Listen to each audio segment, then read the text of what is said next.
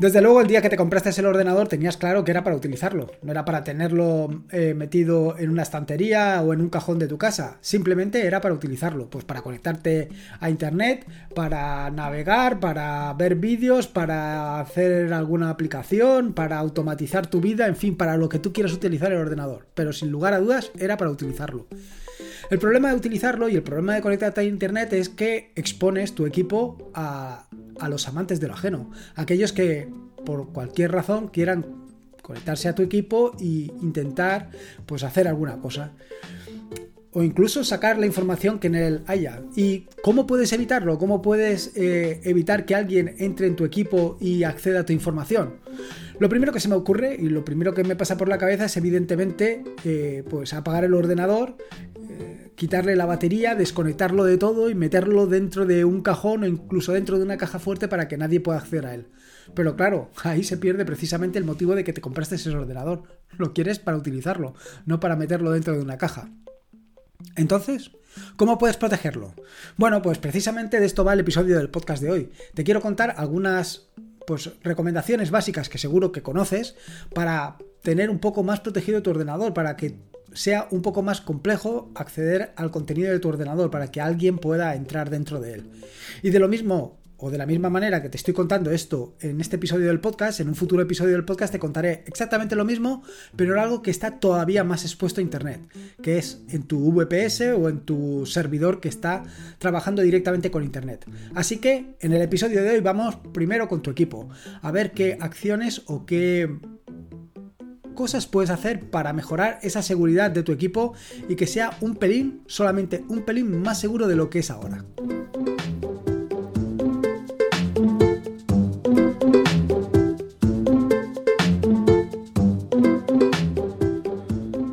Soy Lorenzo y esto es Atareado.es. Este es el episodio número 287, un podcast sobre Linux y Open Source. Aquí encontrarás desde cómo disfrutar al máximo de tu entorno de escritorio Linux hasta cómo montar un servidor web, un proxy inverso, una base de datos o cualquier servicio que quieras montar, ya sea en una Raspberry, en un VPS, en un ordenador que tengas por casa, vamos, cualquier cosa, cualquier cosa donde la quieras montar.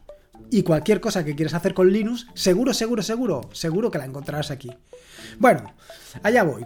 Ah, vamos directos al turrón que quiero contarte algunas de las cosas, algunas de las ideas que a lo mejor pues no se te han ocurrido, a lo mejor ya las tienes implementadas y seguramente tú tendrás alguna idea, alguna idea bastante mejor de las que yo te puedo ofrecer para mejorar esa seguridad y compartirla con todos, de manera que tu equipo, al igual que el de todos los demás, sea un poquito más seguro. ¿Y cómo mejorar esa seguridad de tu ordenador en Linux? O con Linux, mejor dicho, y en este caso más concretamente con Ubuntu o con cualquier derivado de Ubuntu. Bueno, pues como te digo, se trata de ir poniendo eh, pues mm, obstáculos, exactamente, la palabra son obstáculos, para que alguien que quiera acceder a tu ordenador le sea más complicado. En este sentido, lo primero, y evidentemente es, ah, el primer paso cuando enciendes el ordenador es el acceso a la BIOS. Seguramente, y te pasará igual que a mí, no tienes protegida la BIOS con una contraseña. Y esto es un error. Deberías de, tenerla protegida. Y deberías de tenerla protegida porque esto da pie a que cualquiera pueda cambiar la configuración de la BIOS y a partir de ahí entrar. Y entre uno de esos cambios, además de poner una contraseña a la BIOS, también tienes otra cosa que deberías de hacer. Y es que por lo menos cuando te vas de viaje o cuando tienes tu equipo a exposición de todos los demás, eh, o cuando tu equipo está fuera, deberías de impedir que alguien pueda utilizar un USB con tu ordenador. Porque esto da pie a que puedan conectar un live USB. Tú sabes perfectamente lo que es un Live USB, una unidad USB donde has instalado Ubuntu o algún derivado de Ubuntu, Linux Mint o, en fin, cualquier distribución. Sabes que cuando instalas, em, cuando tienes un Live USB y lo pones, directamente arrancas con ese Live USB si le das permiso a través de la BIOS. Si por las circunstancias que sean tú lo tienes configurado de manera que el primer paso va a ser entrar en un USB, pues ya tienes ahí el problema. Si lo tienes configurado de otra manera, bueno, pues las cosas se van complicando. Y como te digo, como te he dicho al principio del podcast, no se trata de poner las cosas de manera imposible, porque probablemente, aun poniéndolas lo más difícil posible, alguien pueda acceder. Se trata de poner pequeñas barreras, pequeños obstáculos. Así, el siguiente obstáculo sería el que te acabo de decir, impedir que nadie pueda acceder vía USB. Lo cierto es que, por ejemplo, esta medida yo no la tengo implementada porque me parece un poco, eh, un poco complejo o un poco más que complejo, tedioso. Cada vez que quiero utilizar el USB tener que habilitarlo. Y por eso, por esta razón, no lo tengo habilitado. Ahora, los que sí que debes de habilitar, o por lo menos planteártelo, es una contraseña en el group. ¿Qué es el group? El group es el menú este que aparece nada más eh, saltar o nada más continuar con la BIOS. Es decir, el primer paso es proteger la BIOS.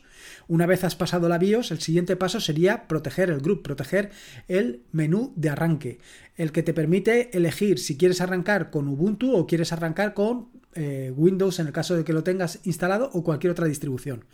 La cuestión es que no solamente puedes elegir cuándo puedes o digamos, qué, Ubuntu quieres instalar, sino incluso puedes elegir versiones anteriores del kernel en el caso que las tengas. En fin, que tienes ahí distintas opciones que te van a permitir o van a permitir a otra persona acceder a tu equipo. Con lo cual, solución, ponle una contraseña al grupo. Este es el siguiente paso y probablemente sea de los más, eh, eh, ¿cómo te digo yo? De los más evidentes a la hora de proteger el, eh, de proteger tu equipo, de poner más trabas. Lo siguiente, esto seguramente lo tengas implementado porque Ubuntu ya por, defecto lo trae así, que es el tema del cifrado. Vaya, no tener ahora tu disco duro cifrado es algo completamente inexcusable. Eh, actualmente la facilidad con que te lo pone Ubuntu para cifrar el equipo, para cifrar tu contenido, es brutal. Con lo cual, cífralo, ponlo cifrado. ¿Por qué? Porque cualquiera que pueda acceder a tu equipo no va a poder acceder a tu directorio, a tu home, a tu disco duro y no va a poder sacar esa información que tú tienes allí contenida. A menos que evidentemente tengas un papelito encima del ordenador con la contraseña de tu equipo, entonces todo lo que te estoy contando no tiene mucho sentido. Por otro lado, lo siguiente son las actualizaciones.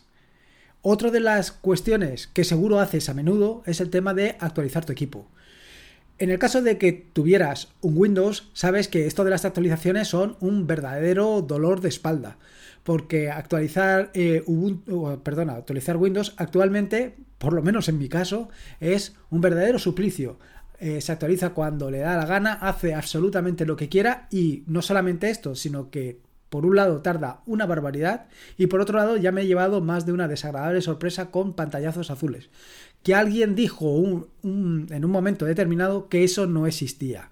Eh, que en Windows 10 ya no habían pantallazos azules. Pues no, yo los he vuelto a ver. Hacía mucho tiempo que no los veía, pero los he vuelto a ver. La cuestión es que en Ubuntu y en cualquier otra distribución la actualización del sistema es rápida, sencilla y sobre todo indolora. No te va a costar tanto como lo que estás haciendo en el caso de, de Windows. Y simplemente se trata de tirar una línea de terminal, una línea de terminal que te dejo en las notas del, podcast. Ahora, también te tengo que decir una cosa. Eh, la actualización del kernel. Cuando tengas que actualizar el kernel, si es porque te lo recomienda el sistema, el propio sistema, que actualices el kernel, ahí no tengo nada que decirte. Simplemente actualízalo. Eso sí, te recomiendo, además te recomiendo encarecidamente que tengas guardada una versión eh, anterior. Y esto es así porque a lo mejor con la nueva versión lo que te va a suceder es que algo que funcionaba deja de funcionar. Vamos, lo que se llama una peora. Si quieres evitar esto, si quieres eh, no llevarte ningún sobresalto, lo que tienes que tener son versiones anteriores del kernel que las tengas ahí preparadas para que en caso de que tengas cualquier problema puedas recurrir a ellas. Pero otra cosa es que eh, por ahí encuentres una noticia de que hay una versión del kernel mucho más moderna. Existen herramientas como UQ, que es UKUU, que te permite actualizar el kernel y poner la última versión del kernel. Esto te lo desaconsejo de todas, todas. A menos que tengas algún problema con algún, em, algún elemento de hardware de tu equipo y que quieras probar si el último kernel lo actualiza y consigues que funcione, yo no te recomendaría bajo ningún concepto que instalaras un nuevo kernel, sobre todo si no ha pasado el test de los desarrolladores o de los que mantienen Ubuntu. Y esto es así porque te puedes llevar más de una desagradable sorpresa. Puedes encontrarte con que aquel día en el que tienes que preparar un documento fundamental que tienes que presentar, has instalado un nuevo, una nueva versión del kernel y oh, tu equipo no arranca. Y esto sí que es un verdadero dolor de cabeza. Así que lo mejor, lo que tienes que hacer es, por un lado, actualizar cuando Ubuntu te diga que tienes que actualizar, no adelantarte con las versiones de kernel y, por otro lado, lo siguiente que tienes que hacer es guardar siempre alguna versión de kernel anterior que sepas que funciona. Esto en cuanto al tema de las actualizaciones, pero no solamente actualizas em, el kernel, sino que también actualizas aplicaciones. Y en este sentido te tengo que hablar del maldito síndrome de Diógenes digital. Teniendo en cuenta que actualmente los discos duros cada vez son más grandes, eh, además con el tema de que son SSD, van mucho más rápidos, eh, da lo mismo que tengas un tera que dos teras, aquello es una verdadera bala, no hay ningún problema, pues tenemos el maldito síndrome de Diógenes digital. Tenemos la costumbre de instalar, instalar, instalar, descargar, traer y cada vez nuestro disco duro se va llenando. Recuerdo aquella vez que alguien dijo que con 50 megas vas a tener para toda la vida y hoy tienes un tera y prácticamente lo tienes a mitad. Bueno, pues sí, nos encargamos de rellenarlo todo. Somos unos verdaderos artistas a la hora de rellenar nuestros equipos. Así que eh, te voy a dar una recomendación. Y es que aplicación que no utilices, desinstálala. Y por dos razones fundamentales. La primera razón es precisamente por lo que te acabo de decir ahora mismo. Es decir, si esa aplicación no está instalada, no la tienes que actualizar con lo cual las actualizaciones serán todavía más rápidas. Pero esto simplemente es una razón por relativamente, eh, de relativo poco peso. Lo importante es que cuantas más aplicaciones tienes, más posibilidades de que exista una vulnerabilidad, en el sentido de que una aplicación es susceptible de tener una vulnerabilidad. Dos, de dos. Tres, de tres. Y cuantas más aplicaciones, más posibilidades de vulnerabilidad vas a tener. Con lo cual, haciendo el recorrido inverso, pues lo tienes ahí encima de la mesa. Simplemente lo que tienes que hacer es desinstalar todo aquello que no tienes. Porque yo me he encontrado que tengo aplicaciones, varias aplicaciones para hacer exactamente lo mismo. Varias aplicaciones para ver vídeo, varias aplicaciones para eh, conectarme a Internet. Tengo Firefox, tengo Chrome por si Firefox en algún momento no funciona. en fin, que tienes muchas cosas repetidas y que realmente, pues no utilizas o utilizas de manera muy puntual. Si hay algo que lo utilizas de manera puntual, la recomendación es lo instalas, lo utilizas y lo desinstalas. Y te dejas siempre Firefox funcionando, que Firefox funciona perfectamente. Y además, tal y como lo han dejado últimamente, lo han dejado, vamos, limpito y bonito. Lo siguiente, aparte del síndrome de Diógenes digital, son los servicios y puertos. Y es que eh, es muy probable que tu equipo, si lo utilizas para desarrollo, además de tener pues, las cosas habituales que tengas, pues has dicho, bueno, pues ya que me pongo voy a tener un Apache, voy a tener un MariaDB y voy a tener un PHP instalado para hacer todos mis, mis desarrollos y los voy a hacer ahí en línea. ¿Qué pasa? Pues que cuando levantas tu Apache, pues tienes eh, algunos servicios funcionando. Vaya, concretamente el servicio de Apache. Si tienes un MariaDB, pues vas a tener un MariaDB. Si tienes, en fin, todo lo que tengas. ¿Qué es esto? Pues al final son entradas. Un MariaDB pues abre un puerto, un Apache abre otros puertos que necesitas tener abiertos. Esos puertos son susceptibles de que alguien intente acceder por ellos hacerte alguna gamberrada. Y no solamente esto, sino que además, mientras estén funcionando y tal y como te acabo de decir anteriormente, el problema que tienes es que pues son susceptibles de vulnerabilidades. Tienes que actualizarlos. Con lo cual, recomendación, si no estás utilizando estas herramientas, si no estás utilizando los servicios, o bien los tumbas o bien los eh, inhabilitas y los habilitas solamente cuando los necesites o bien simplemente lo instalas o lo desinstalas tal y como te lo he dicho anteriormente. Pero claro, en este punto, llegados a este punto, a lo mejor la solución es otra y es otra bastante mejor y es simplemente utilizar Docker o Podman. Cualquiera de estas dos herramientas te va a dar exactamente lo que necesitas, vas a poder levantar los servicios, vas a levantar los contenedores cuando quieras hacer tus, eh, tus desarrollos, cuando quieras probar lo que tú quieras probar y cuando no lo quieres, cuando no lo necesitas, cuando no es necesario o no vas a desarrollar, simplemente pues tumbas el contenedor y a correr. Y así seguro que tu equipo es mucho más seguro y más eh, contenido que de otra manera. Nunca mejor dicho en el sentido de que estás trabajando con contenedores, con lo cual lo que pasa en el contenedor se queda en el contenedor. Y más con Podman donde no vas a eh, adquirir derechos de administrador. Por otro lado, y era imprescindible llegar a este punto, están las malditas contraseñas. Pues sí, este es otro de los problemas con el cual nos enfrentamos. Evidentemente parto de que tú tienes puesta una contraseña en tu equipo. Es decir, que nadie puede entrar a tu equipo de manera libremente. Es de, que no tienes configurado Ubuntu para eh, entrar sin contraseña. Para entrar directamente. No, tienes que entrar y poner tu contraseña. Espero que sea así. Y si no, cámbialo inmediatamente. Al final, una contraseña tampoco es nada del otro mundo. O sí, porque conforme van pasando los tiempos, vas leyendo, cada vez las contraseñas o se hacen más complicadas, según te dicen unos, que tienes que utilizar palabras con números, letras, eh, con signos extraños y otros que te dicen pues frases muy largas donde en fin que sean varias palabras cada uno te dice una cosa pero sea lo que sea, tienes que recordarlo. Y en este sentido, no solamente te dicen esto, sino que además, eh, pues tienes que cambiar esa contraseña de forma habitual, a lo mejor una vez al mes o cada dos meses. Y no solamente tienes que cambiarla una vez al mes o cada dos meses, también deberías, eh, básicamente, no poner la misma que pusiste hace la última vez o la penúltima vez o la antepenúltima vez. Bueno, que sepas que todo esto lo puedes configurar, todo esto es configurable en Ubuntu. Simplemente tienes que utilizar las herramientas eh, adecuadas para que, por un lado, no te permita utilizar contraseñas débiles, o sea que utilices contraseñas que sean relativamente complejas. Esto eh, Ubuntu te puede forzar a que lo hagas. También te puede forzar a que cambies la contraseña pues, de una manera relativamente frecuente. Y por supuesto, y esto ya te lo he dicho anteriormente, es imprescindible que utilices eh, contraseña para entrar a tu equipo. Otra cuestión, el administrador, root. Root es un verdadero peligro, pero no solamente para ti porque alguien entre a tu equipo, sino simplemente tú. Porque, vaya, ¿a quién no se le ha ido el dedo, y yo soy el primero, en alguna ocasión y ha borrado algo que no debería de borrar? Ha hecho un RM-RF asterisco bueno, pues esto es un problema. Si estás con tu equipo, si con tu equipo, si estás con tu usuario, pues tu usuario tendrá limitados derechos para borrar determinadas carpetas o no borrarlas.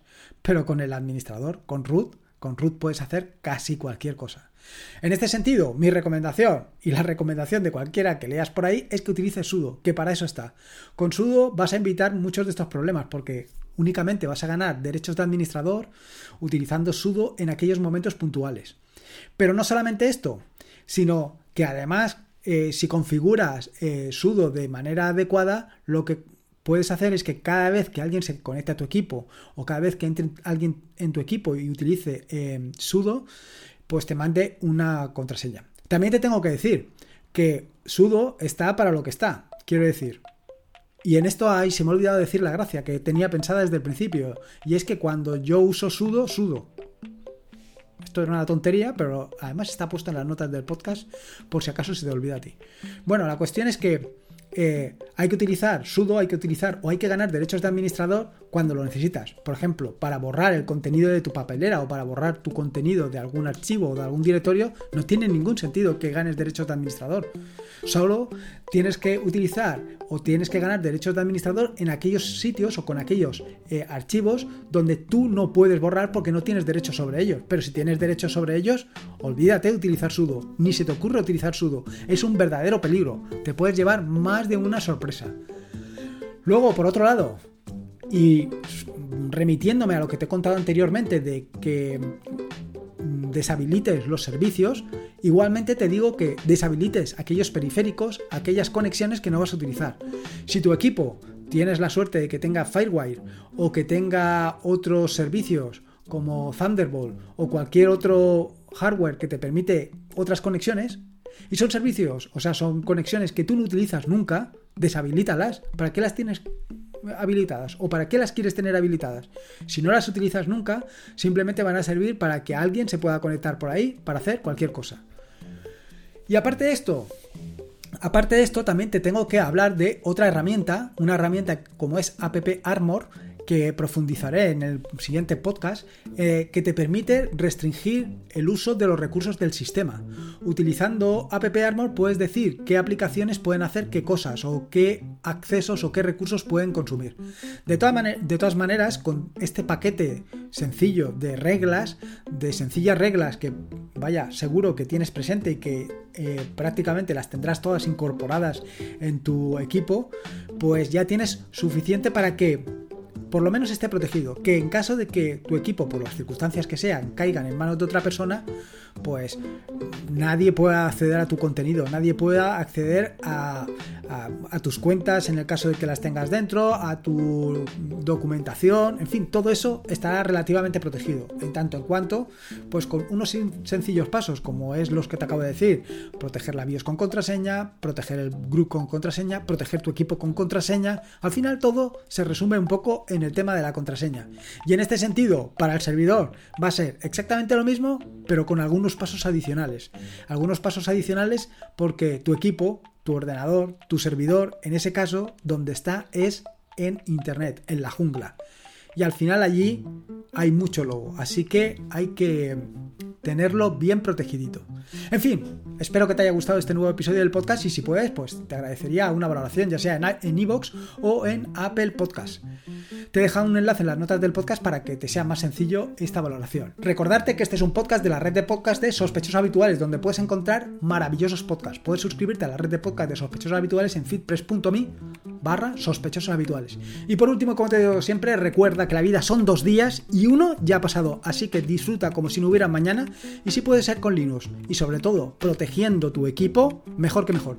Un saludo y nos escuchamos el próximo jueves.